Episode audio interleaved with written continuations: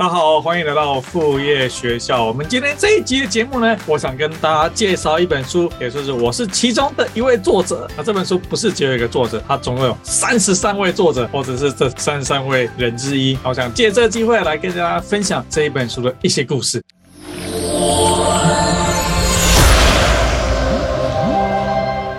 书的书名很长，叫做《未来世界的大风吹游戏》，你可以不当鬼。其实我当初也不太习惯说现在书名要取到这么长，我都以为书名可能就只有几个字，像是《原子习惯》这种只有几个字。但后来出版社跟我讲说呢，其实现在的书如果是要给这种年轻的人读的话呢，它有一个趋势就是要口语化，所以书的名字就会比较长，让读者光是看到书名的时候，他就觉得很熟悉。好，那这个书名呢叫做《未来世界大风吹游戏》，你。可以不当鬼，这样书名究竟是什么意思呢？大风吹游戏，我相信你应该玩过，或者至少总是知道吧？就是大风吹，吹什么？哦，最衰的人要出来当鬼去抓别人。这书的意思是说，在未来的世界呢，其实大风吹这个游戏，也就是人生职场的这个游戏，你如何要不要当最衰的人，不要去当鬼呢？这就是这本书的书名。那我刚刚提到呢，这本书有三十三位作者，这些是什么样？三十三位作者呢？这些人其实都是建中毕业的人，建中通常是十五岁读。高中十八岁高中毕业，那这一批应该是全台最强的高中生。他们可能过了三十年之后，他们的人生体悟究竟是怎么样子呢？相信绝对跟高中毕业这种雄心壮志准备进大学有很大的差距。所以这本书其实就是这一群人啊，总共有三十三位作者，在过完这个阶段之后呢，到了五十岁左右，他们所共同写下的人生经验。那我也是其中的作者之一。其实我在书里面谈的就是副业学校的故事。这本书适合给谁读呢？这是一本人。人生探我、自我追寻的一本书，它适合给社会新鲜人。比如说，你现在大学刚毕业，准备进入职场，你想知道说未来你要做什么样的事情？你现在读的科技跟未来的世界有什么样的关联性？或是说你很彷徨，你可能在三十而立的年纪，你有点彷徨。别人都说三十而立，但是三十岁了，你现在想说，你可能也工作了几年，未来你究竟该走什么样的路？这本书就透过三十三位作者，哇，一次读三十三位的人，他告诉他的人生故事，他可能都已经走到五十岁左右来。分享过去他这些职场他是怎么度过，他有什么样的心得，这就是这本书人生探索的一本书，适合给社会新鲜人，想要追寻自我方向的人。这本书的缘起，既然我是其中的作者之一，所以我很知道它的缘起，就是说呢，建中跟北女他们现在都有个传统，也就是说，在毕业三十年之后，十八岁毕业，三十年之后就是四十八岁，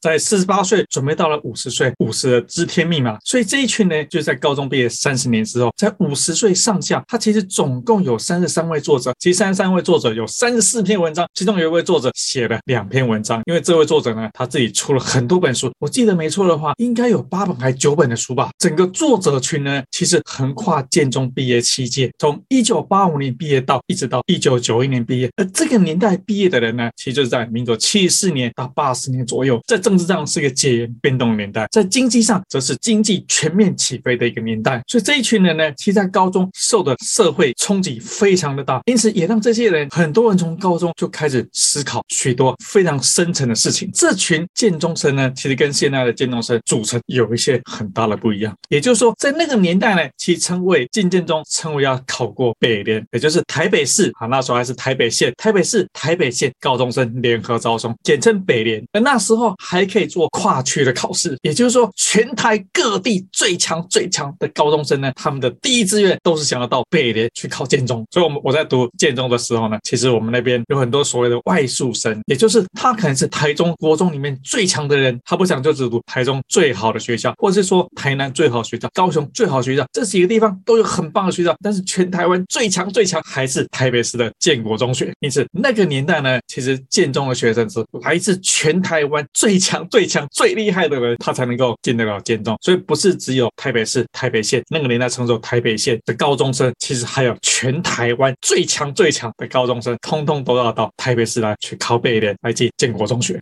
所以这一群的人，台湾最强的高中生，都在一个台湾政治变动最大的年代，他们其实在思想上有很多的启发。而这一群人，大家认为说，可能是至少是在高中时候的人生胜利组，走过高中毕业三十年之后呢，大学毕业可能超过了二十六年以上。那他们现在在做什么？他们有什么样的想法呢？这就是这本书作者想要告诉大家的。所以全台最强。强高中生这一群人，建中毕业之后呢，他们建中毕业三十年，可能在五十岁上下，大部分都做什么事情呢？当然，既然是全台最强的高中生，也就是说他们都很会读书，因此当医生的比例很大。因为在之前，当然包含现在，成绩最好的人基本上就是预设你要去当医生，你要考台大医科是第一名，直到现在也是台大医科第一名。当然，理工科就是台大电机系第一名，到现在台大电机系还是第一名。所以这一群人既然都很会读书，因此当医生的比例很高，高当老师的比例很高。包含说在大学当教授，或者是在国中小学里面当老师，这个比例都非常的高。同时，他们因为很会读书，所以拿博士的比例也非常的高。当然，这跟医生啊，我们要提到的教授啊，这个可能是有相关联性。很多人他当了医生之后呢，只当医生，他可能进阶又去读，所以医学博士其实很多。那我读的是理工科组，所以我们班上台大电机好几位，这些人也很多的比例。台大电机之后拿了博士学位当教授好几位，不是台大电机，但是之后也拿了博士学位也有好几位，所以博士的比例非常的高。因此我们刚刚提到说，医生、老师、教授、国中小的老师、博士，这个比例都很高。当然，也就是反映了这一群人其实本来就是很会读书，因此他们就一路读上去。除了说像这种听起来比较相对稳定，当医生、当老师、当教授之外，其实在产业里面的人当然也非常的多。像我自己本身就是在产业里面，所以其实建中毕业真正赚大钱的人，就是这种大富，像哎郭台铭这种上市公司创立大企业的人，其实感觉上其实比例并不多。富二代的比例也很少，当然因为富二代通常都去读昂贵的私立中学，建中可能是给普通人很会读书人去读的，所以自己创业很有钱的人其实并不多。因此，你如果说定义人生胜利组，就是他赚钱赚非常非常多，几千万可能还是小钱，几亿元以上的身价，可能在建中毕业这个群组里面，其实真的很少很少很少。因为毕竟赚钱的成功跟知识上的成功其实是两件事情。所以这本书呢，也相当程度的回答了一个问题：进建中就代表以后很会赚钱吗？其实不会的，进建中代表你很会读书，很会读书，你很适合去当医生，你很适合去拿博士去当教授。你是不是会很会赚钱呢？其实并不会的。所以如果说你现在看我们这一集节目呢，你有小孩，你希望这个小孩很会赚钱呢，并不一定要培养他很会很会读书，因为很会很会读书的人，其实你可能相对收入会比较稳定，但是你想赚大钱机会比较少。好，回到这本书，其这本书呢，既然有三十三位作者写了三十四篇文章，其实它总共分了七个部分。第一个部分是挫折是自信的母亲，意思是不要以为这一群人进了建中，当时是全台湾最强高中生进了建中，人生中一帆风顺，没有哦。其实最厉害、最会读书的人有他们的痛苦，特别是人家都觉得说，哇，你高中在建中，哇，你很厉害、很会读。但如果说其实你在学业上的成就并不是那么好呢，你可能有自己想专注、想投入的东西，而不是单纯只是在知识的这些学生呢，你可能日子就会过得比较辛苦。所以在第一篇里面呢，他谈的就是说，挫折是自信的母亲。其中有好几位作者谈说，对这些可能当时比较自由的人，他们在人生的道路上如何透过很多的挫折，一再一再的失败，去寻找自己的方向。比如说，目前在清大物理系当教授的唐树忠教授，他在高中阶段，他在建中阶段，他其实跟我同班。他在高中阶段呢，其实就过了非常非常的辛苦。高中毕业还没有考上大学，之后还去重考。他有说过一句句话说，因为他的志愿一直都是在物理，他那时候想要考清大物理系，但是上不了清大物理系。现在回首，没想到他居然在清大物理系里面当教授，是不是感觉很励志？第二个部分是认清自己是谁。这本书既然是所谓的自我探索的书，所以在第二部分里面，其实作者群更多，因为这些建中毕业、走过高中毕业三十年的人，他人生上有各式各样的经历，他们会去回想说，找到自己的定位，找到喜欢什么样的事情来做。在职场上，有人是创创业，有人是当打工族，但是不管创业或打工族，他们都在追寻认清自己究竟是谁，自己喜欢的事情究竟是什么，自己适合的工作究竟是什么。所以第二部分可能是大多数的读者，你也同样想知道认清自己是谁。所以透过这几篇的文章，例如说，里面的柯苏林心理师，他辅导很多的国中生、高中生去了解他自己的方向，但是他其中辅导更多是这些国中生、高中生的家长去认清怎么样看待亲子的关系，怎么样协助自己的小孩认清他自己是谁。第三个部分就是靠学习更新自己。我自己的文章其实就放在这个第三部分，靠学习更新自己。副业学校，我们谈的是说，在上班之余，你开拓另外一个副业，创造自己的收入来源。而这个副业呢，你一定会投入很多很多精神在里面，而他替你创造另外一个收入来源。好，我相信你看了副业学校的影片，或是到我们副业学校网站，你应该很知道说，我想要诉求的观念是什么。所以我的观念，我的理念就很适合放在靠学习更新自己，因为你想要从事副业，一定要读非常非常多的东西，一定要学非常非常多的智能。所以其实不是只有大学毕业你就学习就结束了，其实人生是一场持续一直一直不断的学习。那这不是口号，在我身上是真真实实一直在学习，一直在学习，一直在更新自己。同时，我把学习的东西透过副业学这个频道一直教大家，教学相长。所以，透过教大家的方式呢，我又逼迫自己要去学习更多更新的知识来教给大家。第四个部分是梦想是奋斗的燃料。这些作者既然是是当时最强全台湾最强的高中生，而面对又是经济政治变动年代，所以他们很多在高中时的时候就有自己独特的想法，然后一路追寻他自己的梦想，一直到现在。例如说，其中一位作者宋刚，我应该称为宋刚大师，他其实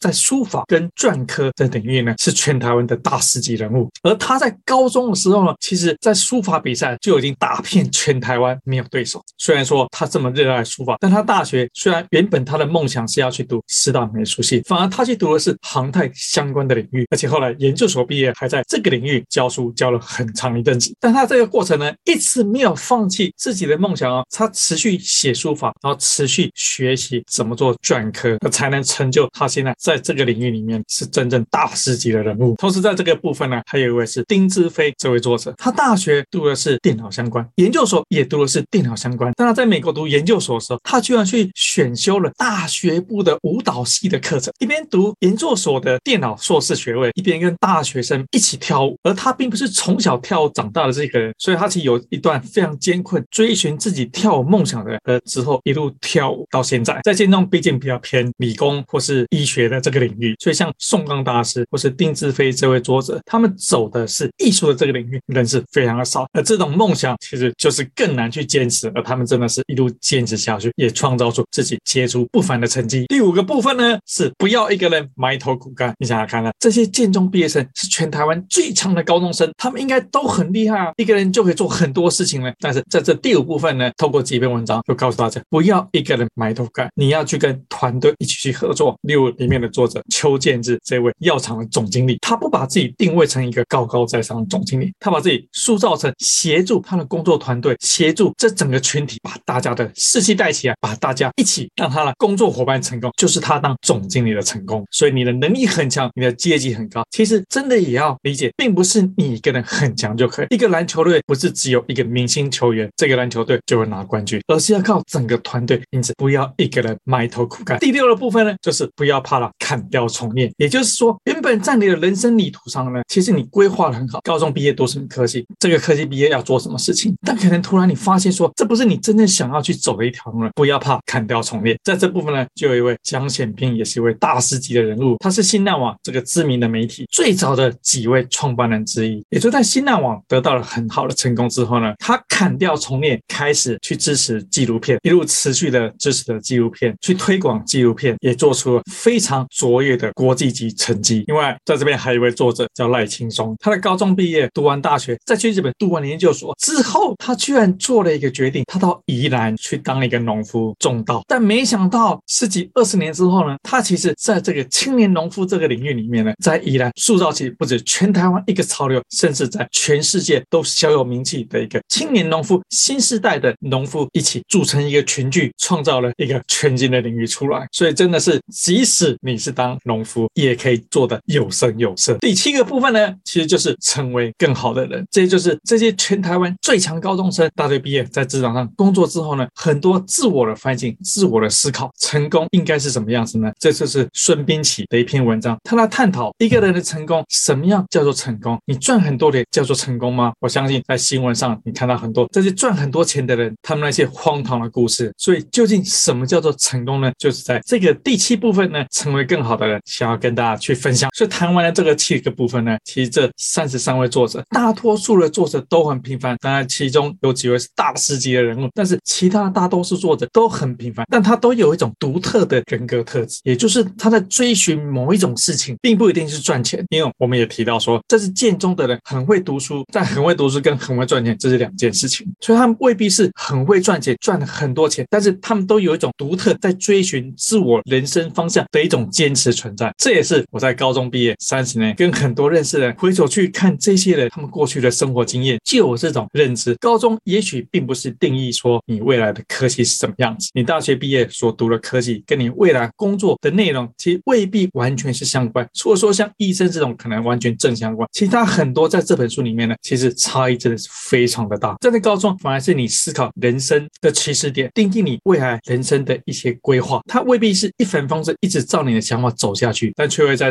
高中的时候呢，奠定出你一些思想的种子。所以这本书我真的是非常推荐给你是社会新鲜人，你是面临三十而立的人，人生有一些彷徨，你不知道说接下来该做什么事情。透过三十三位作者，也许其中某一个作者的某一句话、某一个人生里程激励了你，让你觉得说你现在做的是对的，或是让你知道说你现在做的并不一定是对的。我相信买这一本书就会带给你很大的价值，因为它不是只有一个作者告诉你某一件他的感想，而是透过三十三位不同的作者告诉你他不同的方式，而且这三十三位作者包含理工、农艺、文、法、商，所以不管你是哪一个领域呢，其实你应该都有办法在里面找到你认同的方向。那除了说这三十三位作者之外呢，其实托克学校本身有一个网站，持续一直在做很多的专业的访谈节目，当然大部分都是建中毕业的人，所以也欢迎你到陀克学校的网站去听更多的访谈，听更多这些最强高中生他们人生一路是怎么在走。我会鼓励大家去买这本书，未来世界大风吹游戏，你可以不当鬼。所以说你现在在寻找人生方向的这本书，绝对可以给你一些帮助，让你在未来的职场上面不会去当鬼，要去抓别人，而成为有一张自己可以坐下来椅子，不用站着去当鬼。好，这个就是它封面的意涵，有一张你的椅子在那个地方。而这椅子并不代表赚大钱哦，我们是在强调，并不一定代表是赚大钱。例如说，在副业学校的这个频道里面，